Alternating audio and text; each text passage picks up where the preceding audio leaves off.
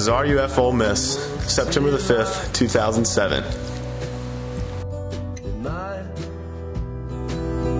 Be shining on you tonight. To the book of Revelation. Revelation chapter 2.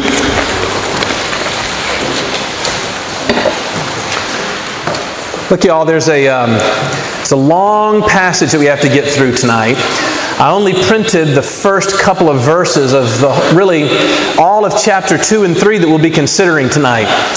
And I know it's hard to listen to this much, but look, do this for me. Instead of getting bogged down in sort of the details, what I really want you to do tonight as we read through this, I'm going to read all of chapter 2 and all of chapter 3. I want you to just let this stuff kind of wash over you tonight. Uh, in other words, I wanted to sort of create an impression on you as we start to dive into it. Um, it'll take us a while, but I think you'll find that the collective impression that comes from these letters uh, is pretty powerful.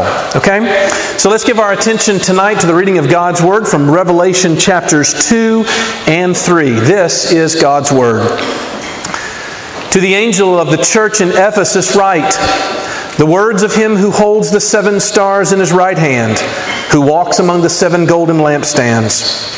I know your works, your toil, and your patient endurance, and how you cannot bear with those who are evil, but have tested those who call themselves apostles, and are not fa- and, and, and found them to be false. And I know you are enduring patiently and bearing up for my name's sake, and you have not grown weary. But I have this against you, that you have abandoned the love you had at first. Remember, therefore, from where you have fallen. Repent and do the works you did at first. If not, I will come to you and remove your lampstand from its place, unless you repent. Yet this you have you hate the works of the Nicolaitans, which I. He who has an ear, let him hear what the Spirit says to the churches. To the one who conquers, I will grant to eat of the tree of life, which is the, in paradise of God. And to the church of, in Smyrna, write the words of the first and the last who died and came to life. I know your tribulation and your poverty, but you are rich, and the slander of those who say that they are Jews and are not, but are a synagogue of Satan. Do not fear what you're about to suffer. Behold, the devil is about to throw some of you into prison, that you may be tested, and for ten days you will have tribulation. Be faithful unto death, and I will give you the crown of life. He who has an ear, let him hear what the Spirit says to the churches. The one who conquers will not be hurt by the second death. And to the angel of the church in Pergamum, write the words of him who has the sharp two edged sword. I know where you dwell, where Satan's throne is, yet you hold fast to my name, and you did not deny my faith even in the days of Antipas, my faithful witness, who was killed among you where Satan dwells. But I have a few things against you. You have some there who hold to the teaching of Balaam, who taught Balak to put a stumbling block before the sons of Israel, so that they might eat food sacrificed to idols and practice sexual immorality. So also you have some who hold to the teaching of the Nicolaitans. Therefore repent. If not, I will come to you soon and war of my mouth. He who has an ear, let him hear what the Spirit says to the churches. To the one who conquers, I will give some of the hidden manna, and I will, I will give him a white stone with a new name written on the stone that no one knows except the one who receives it. And to the angel in the church of Thyatira, the words of the Son of God, who has eyes like a flame of fire, and whose feet are like burnished bronze. I know your works, your love and faith and service and patient endurance, and that your latter works exceed the first. But I have this against you, that you tolerate that woman Jezebel who calls herself a prophetess and is teaching and seducing my servants to practice sexual immorality and to eat food sacrificed to idols. I gave her time to repent, but she refused to repent of her sexual immorality. Behold, I will throw her onto a sickbed, and those who commit adultery with her I will throw into great tribulation, unless they repent of her works, and I will strike her children dead. And all the churches will know that I am he who searches mind and heart, and I will give to each of you as your works deserve.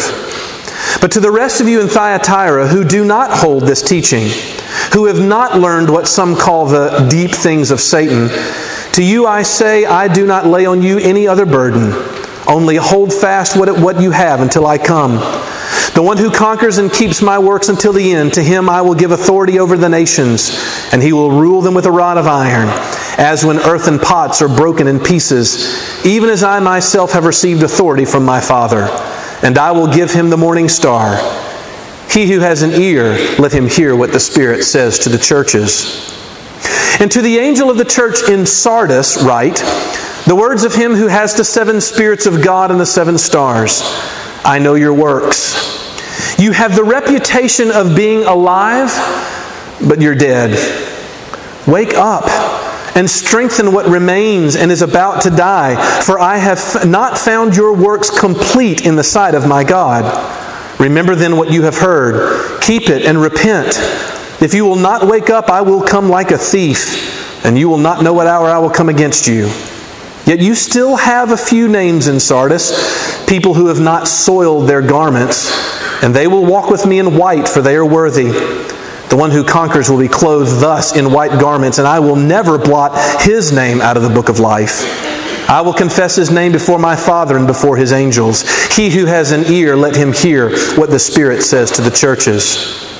And to the angel of the church in Philadelphia, write the words of the Holy One, the true One, who has the key of David, who opens and no one will shut, who shuts and no one opens.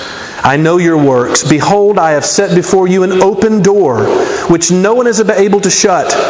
I know that you have but little power, and yet you have kept my word and have not denied my name. Behold, I will make those of the synagogue of Satan who say that they are Jews and are not, but lie.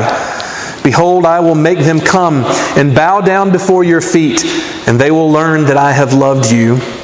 Because you have kept my word about patient endurance, I will keep you from the hour of trial that is coming on the whole world to try those who dwell on the earth.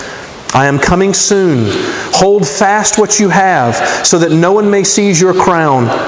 The one who conquers, I will make him a pillar in the temple of my God.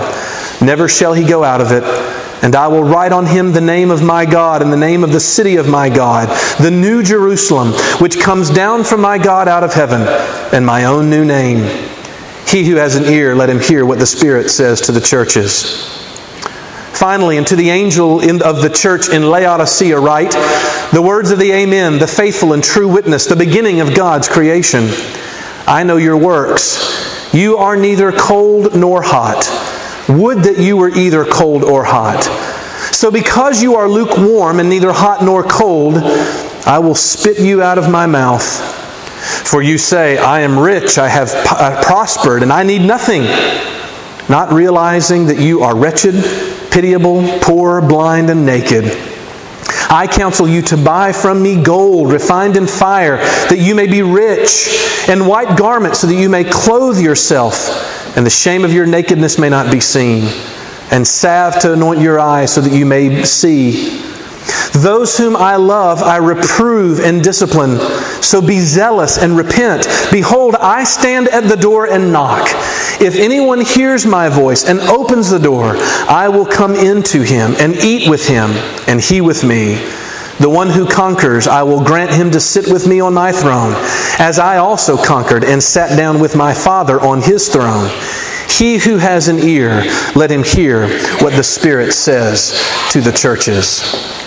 This is God's Word.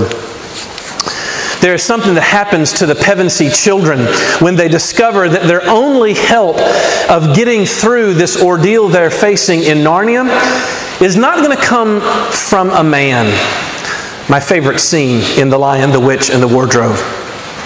Aslan, a man? said Mr. Beaver sternly.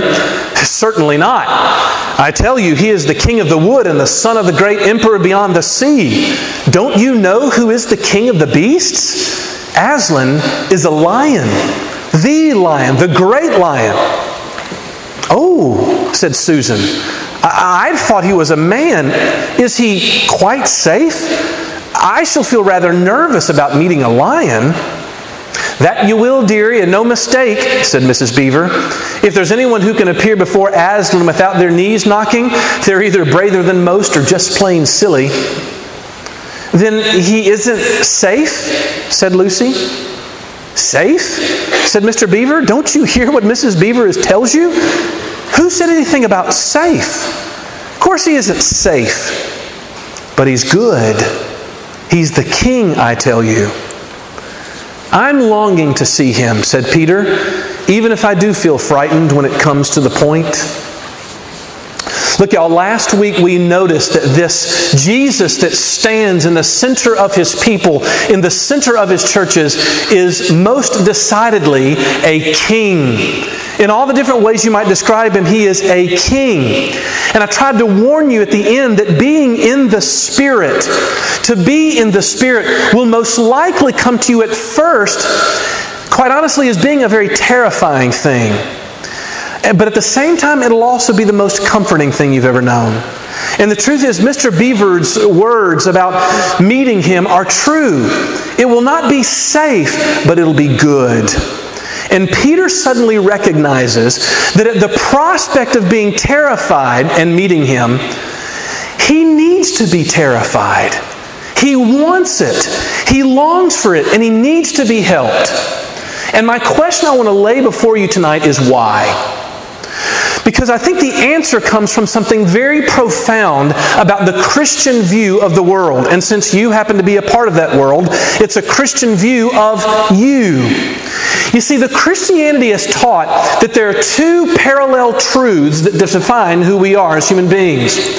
On the one hand, we believe that there is in the world an inevitable moral social, psychological, sexual order to the universe.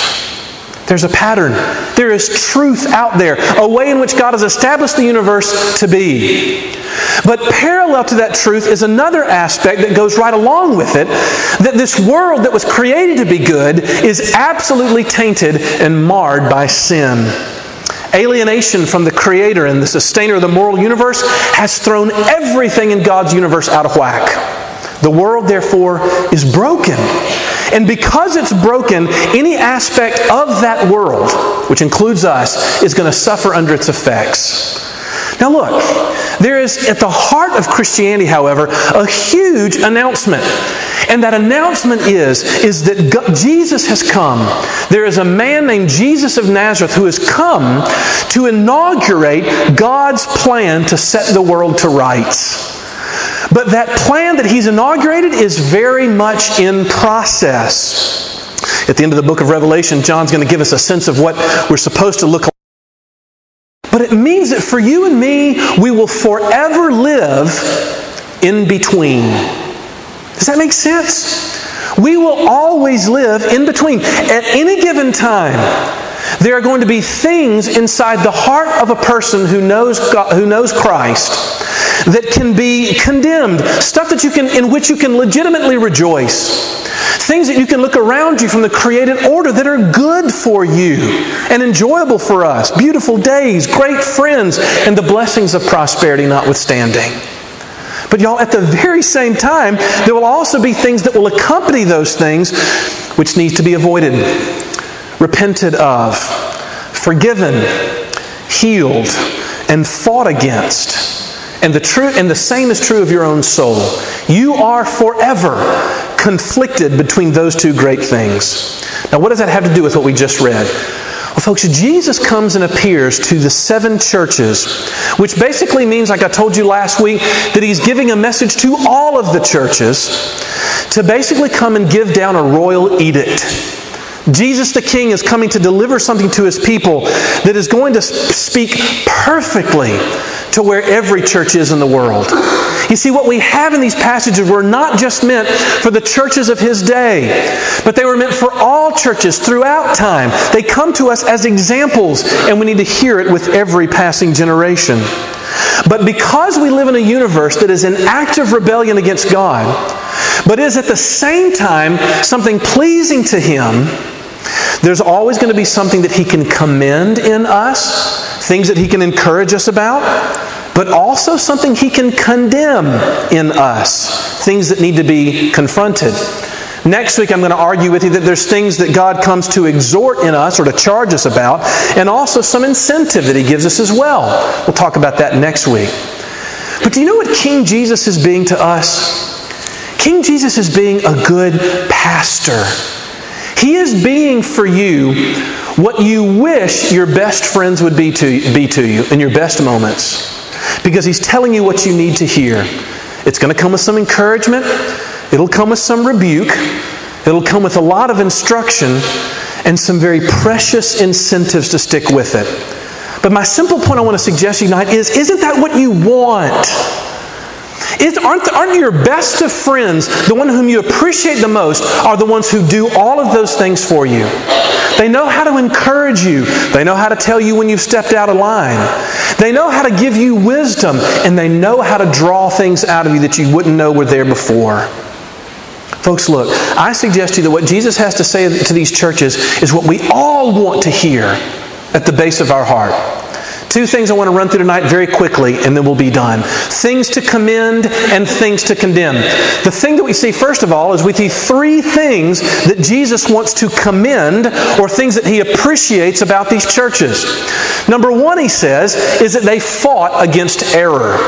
He likes the fact, when Jesus goes to the church in uh, Ephesus, he tells them how much he appreciates the fact that during their testing, they tested people to see whether they were true or false. In other words, Jesus is saying, I am pleased when you receive persecution. And the main form of persecution came to people at that time from the old school Judaism. And these people had not given sway to them, they had stood for what was true. And Jesus said, You went out there and you confronted those people on where they were wrong and you held fast to the truth. All right, now look. This goes so against your Constitution that I can hardly dramatize it uh, uh, as much as I probably need to. Most Christian people hate, Christian people hate the thought that my profession of Christ, or if I'm actually going to follow Christ or make a decision to follow Christ, that it's actually going to cause me at some time to have to say to someone else that what they believe is out of accord with what the Bible says. Catch that? We don't like that. That's offensive. Who are you to say you know what the Bible teaches? Hey, we all disagree. We're all just trying to be sincere now, aren't we? But see, Jesus commends the church at Ephesus for just the opposite. You fought for truth. Look, is is that an aspect of your time here at college? Are you about the business, if you find yourself to be a religious person, of saying, I really would like to know what the truth is? What does the Bible actually say about this instead of constantly taking someone else's word for it? My friends, when we begin to look and walk around saying, hey, can't we all just get along? We don't want to step on anybody's toes. The Bible is against you. It is part of our hard work to have to sit down at tables over good conversation and say, let's see if we can come to some agreement together. And I know you think that we've done that. We have not. For about the last 200 years of, of, at least American Christianity, we stopped thinking that the conversation was interesting. And we played the can't we all just get along game. And what happened to American Christianity is it splintered. And the reason why there are so many denominations represented in this room is because we stopped talking about doctrine, not because we started. Secondly, not only are they commended for fighting against error, there's this thing called the off button. It's a wonderful little tool. Not only are they fighting against error, but secondly, he commends them for enduring suffering. Enduring suffering. The churches in Sardis and Philadelphia actually don't get anything negative said about them. Isn't that interesting? And the reason why is because they are suffering. And Jesus looks at them and says, I'm pleased with your suffering. Now, bear with me for a second. I realize this is also offensive. But this is a constant theme throughout the Bible. Because the question is not if Christians are going to suffer, it's when. And Jesus says, I'm glad when you take that up. I'm glad when you take that up because it shows the world something about what I'm like. Catch that? That's a big one. Jesus says it's not that I'm some kind of maniacal enjoyment sort of sadist who loves to see my people suffer. It's that when my people suffer with courage, they show the world something about me. And what is that? that I'm the kind of God who suffers, that I'm the one who suffers for my people. Embedded in Jesus' com- commendation for these people suffering is the idea that He is a suffering God. Look, through every word that comes out of Jesus' mouth, I would challenge you to see that he's constantly referring to his own suffering. He's constantly referring to what he comes and does for his people. Thirdly and finally, to be commended, he says, I'm glad that you've done good works. he comes to the church at Thyatira and says, You did works of love and of faith and of service. And the fact that these people went to all kinds of efforts to preserve their neighborhoods, to preserve their cities, to preserve their families, Jesus looks and says, That pleases me. You know, there's an age old problem with a lot of Christians who get very uncomfortable talking about good works. Because many people want so badly to protect the idea of grace, a good thing, that they're almost afraid to talk about doing good deeds. That's a bad thing. Look, Jesus is not afraid to look and say, It pleases me when you do what is right. Why are we so afraid to admit that? That God smiles upon the fact that you go, like Doug was inviting you tonight, next Wednesday, to visit the cast offs of our society. You do realize that's what our elderly are. Our elderly, the ones that we are that we, we've found no usefulness for. And so we put them in little institution so they can die. And when you go to that place and you minister to them simply by spending time with them, Jesus looks and says, I'm pleased with that. I smile at that. Look, y'all, I think there's a beauty here in Jesus' commendation of his people because he's trying to look and say, I'm not just wanting to be the heavy. I want to show you that there are things which please me. I know for many of you, you grew up under a parental system where you never actually heard that your parents were proud of you. I realize that. And for some of you, it has left an ugly scar to not have a father or a mother who looked at you and said, That was great. I am so proud of you. But the great part about all of these commendations that come in the book of Revelation is, is the God who is in heaven is no such father. He is willing to look at you and say, Well done. Well done. He's got beauty in him because of that. However, secondly, this good king is an honest king, and he does indeed have things that he has to condemn. I'm not going to sugarcoat this for you. To be honest with you, the passage that we read is largely negative. And when Jesus addresses these churches, it's not all cotton candy. Now, look, and I want to ask you before we even start into some of these things does this bother you right out of the gate? Does it bother you that Jesus is talking this way? We want a Jesus who is meek and mild and, you know, marked by kindness, and that's certainly a description of him. But my friends, there's also of a side of it, there's a side of him that you need just as badly that despises anything that would come between you and his relationship. Does that make sense? Jesus will do whatever he can to encourage you, but he will also do whatever he can to warn you strongly about the things that might divide and erode this relationship.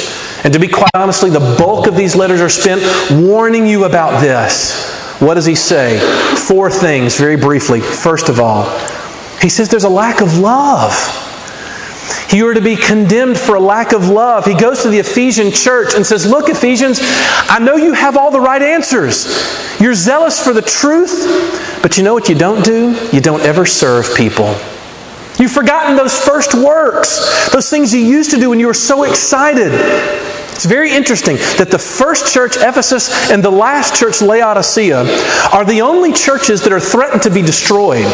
I will remove your lampstand from its place. In other words, he's saying, You will cease to be a church if you keep on in the way in which you're going for. And do you want to know what both of those churches are condemned for? Heartlessness. Heartlessness. They have a nice outward appearance. They feel fine, but they've stopped serving people. They've lost their love. Now, tragically, most of us think when the Bible says love, we're talking about emotions. Oh, I just don't feel for Jesus the way I used to feel. That's not what he's talking about. He's talking about the, the, the, love of action, the love of service, the love of commitment. That's what your heart is. You're not as, your heart is not only the seat of your emotions, it's the seat of your affections, what you find beautiful, your focus, your direction in life. And Jesus says, somewhere along the way you were distracted from that, and something else became interesting to you. You've lost your first love. Secondly, he says that you've compromised with the world. He goes to the church at Pergamum and basically says, You know, you're dabbling with things that you think will not burn you, but they will. You've got your big toe in the water of all kinds of things, namely some prophetess named Jezebel. My suspicion is that that's not her real name. Jezebel was not a very happy figure from the Old Testament. If you go back and read some of those stories from Israel's history, Jezebel was a, uh, um, was a um, uh, sort of a synonym for all kinds of debauchery. I'm sure there was this teaching that was going through. But somewhere along the way, the church there had gotten at Pergamum had suddenly thought, had begun to think that doing bad things was not detrimental to them. That sin would not be paid back for. That people would not bear the emotional and psychological scars of walking away from Christianity that they would. This is a huge point. Jesus comes along and says, I will fight against you with the sword of my mouth. And we already talked about the fact that that's the Word of God. And what he's saying is, is that sin, in any of its forms, is dangerous for you. Look, I know it's easy to look at Jesus as being the heavy here, but he's assuming that the world has a grain. Do you know what I mean by that? Like a block of wood He's saying the world has a grain, and if you actually go along with that grain, you can experience all the beauties of the wood. But the second that you turn that around and try to reverse the created order that I have established, what happens? You'll splinter your life. You end up destroying yourself. And to be quite honest with you, there's folks all over the place, all over this campus, in this room tonight, who have splintered their lives Seniors bear witness to these freshmen to look and say, there is no dabbling in something without a toll being taken on your own soul. And I know what you're thinking. You're thinking, oh, okay, what about all that forgiveness stuff, the whole Jesus bit? Where's all that? And the truth is, it's all true. Come back next week, we'll expound on that a whole lot.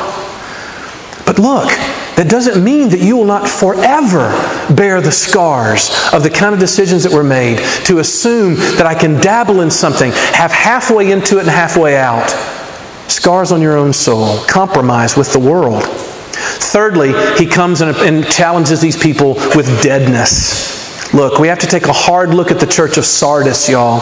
They think they're alive, but Jesus says they're actually dead. You think you've got it. If it were it not for a few faithful, you would not even be a church at all, he says. And the source of your deadness, I have not found your works complete. You know what he's saying? He said, The church in Sardis is dead because they're full of good intentions. They're full of a lot of things that they always intended to do and just never got to.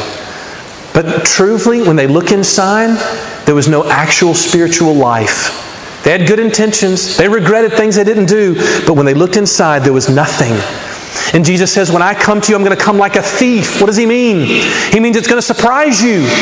It'll shock you. You won't see it coming. You want to know why? Because you don't even know that you're dead. Uh, look, y'all.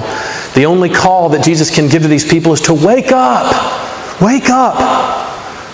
Because he looks and says that there will be those out there one day who will need to wake up and realize where they really are. And it's only by waking up. You're asleep at the wheel, spiritually speaking, and you don't even know what's going on. And to be quite honest with you, you may have found yourself even tonight in front of the freight train of God's Word. That, my friends, is the wake up call that a lot of us need. Deadness? Who are these people? Fourthly and finally, Jesus challenges these people for their lukewarmness. That lack of love, their compromise with the world, their deadness, and finally their lukewarmness. In Laodicea, Jesus says there are people there who make me vomit. That's the literal render, rendering of the word, that make me vomit. There was actually a city to the north of Laodicea that was known for its cool, clear water. And there was a city to its south that was known for its hot medicinal springs. But in the center of that city, in between those two cities, was the city of Laodicea that was known for a nasty, tepid, dirty drinking water, so that people oftentimes couldn't sustain themselves there. Now, look, I don't want you to take this passage the way in which I took it growing up. Jesus is not saying, listen very carefully, Jesus is not saying that you are lukewarm if you are sinning. That's not what he's saying. I wish you were hot or cold, but instead you're lukewarm, and you're lukewarm because you haven't done enough. That's not what he's saying. The irony is, he's saying you're lukewarm if you think you're not sinning. He's looking and he's basically saying, I'm not going after disobedience, I'm going after self righteousness. You walk around, you think you're prosperous, you got everything, and you have need of nothing. And if you could just see yourself in a spiritual mirror, you would see that you are poor, miserable, and naked. I counsel you to stop going to other things to buy for. Stop going to all those things. You're looking to a thousand other righteousnesses other than me. You're going to your reputation. You're going to your family name. You're going to your sense of being able to finesse your way through school. And every one of them is a righteousness to you. And you're lukewarm. Not because you're not jumping through enough Jesus hoops, but because you think you got it all together. And the most spiritually well to do among us on this campus are, in many ways, the ones who are the most terrified by this verse. You want to know why? Because they are buying things with stuff that can't purchase. And they're lukewarm because they think that they've got it all together. You all right? Look, there is nothing comfortable about walking through that, y'all. And it's not intended to be, but listen to me, please. Take heart in this. If it's bothering you enough tonight, if talking through those things, you're sitting there tonight thinking to yourself, okay, if I just don't blink or move, he won't know that I think all of that is me. Look, y'all, every bit of that's me. I'll be the first to say it. But here's the deal if it's enough to bother you, it means that the door's not closed. I don't worry about the people who walk out of RUF saying to themselves, uh, oh, got to deal with that. I got to think about that. I need to go talk to somebody about that. I need to pray through this. I don't worry about those people. Funny though you're the only people that call me. It's the one who walks out was like, yeah, good. That was great. Are we done? My friends, that's what we're terrified by. Those are the people for whom we look and, ter- and, and scream, wake up. But here's the deal I don't think we have a Christian church until we do this. I'll finish with this. This summer I was listening to my little NPR religion podcast. It's what ministers do. Um, and there was a podcast that was an interview with, an, with, a, with a, a reporter for the LA Times who basically had covered, who, who, had been responsible to cover a huge uh, sex offender case from a Roman Catholic priest uh, this summer, or actually all of last year and he was leaving the faith.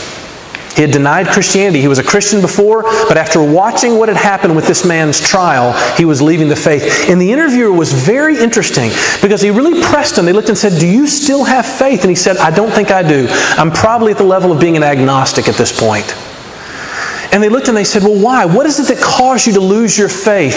And he said something so interesting that I've never I've not been able to forget it.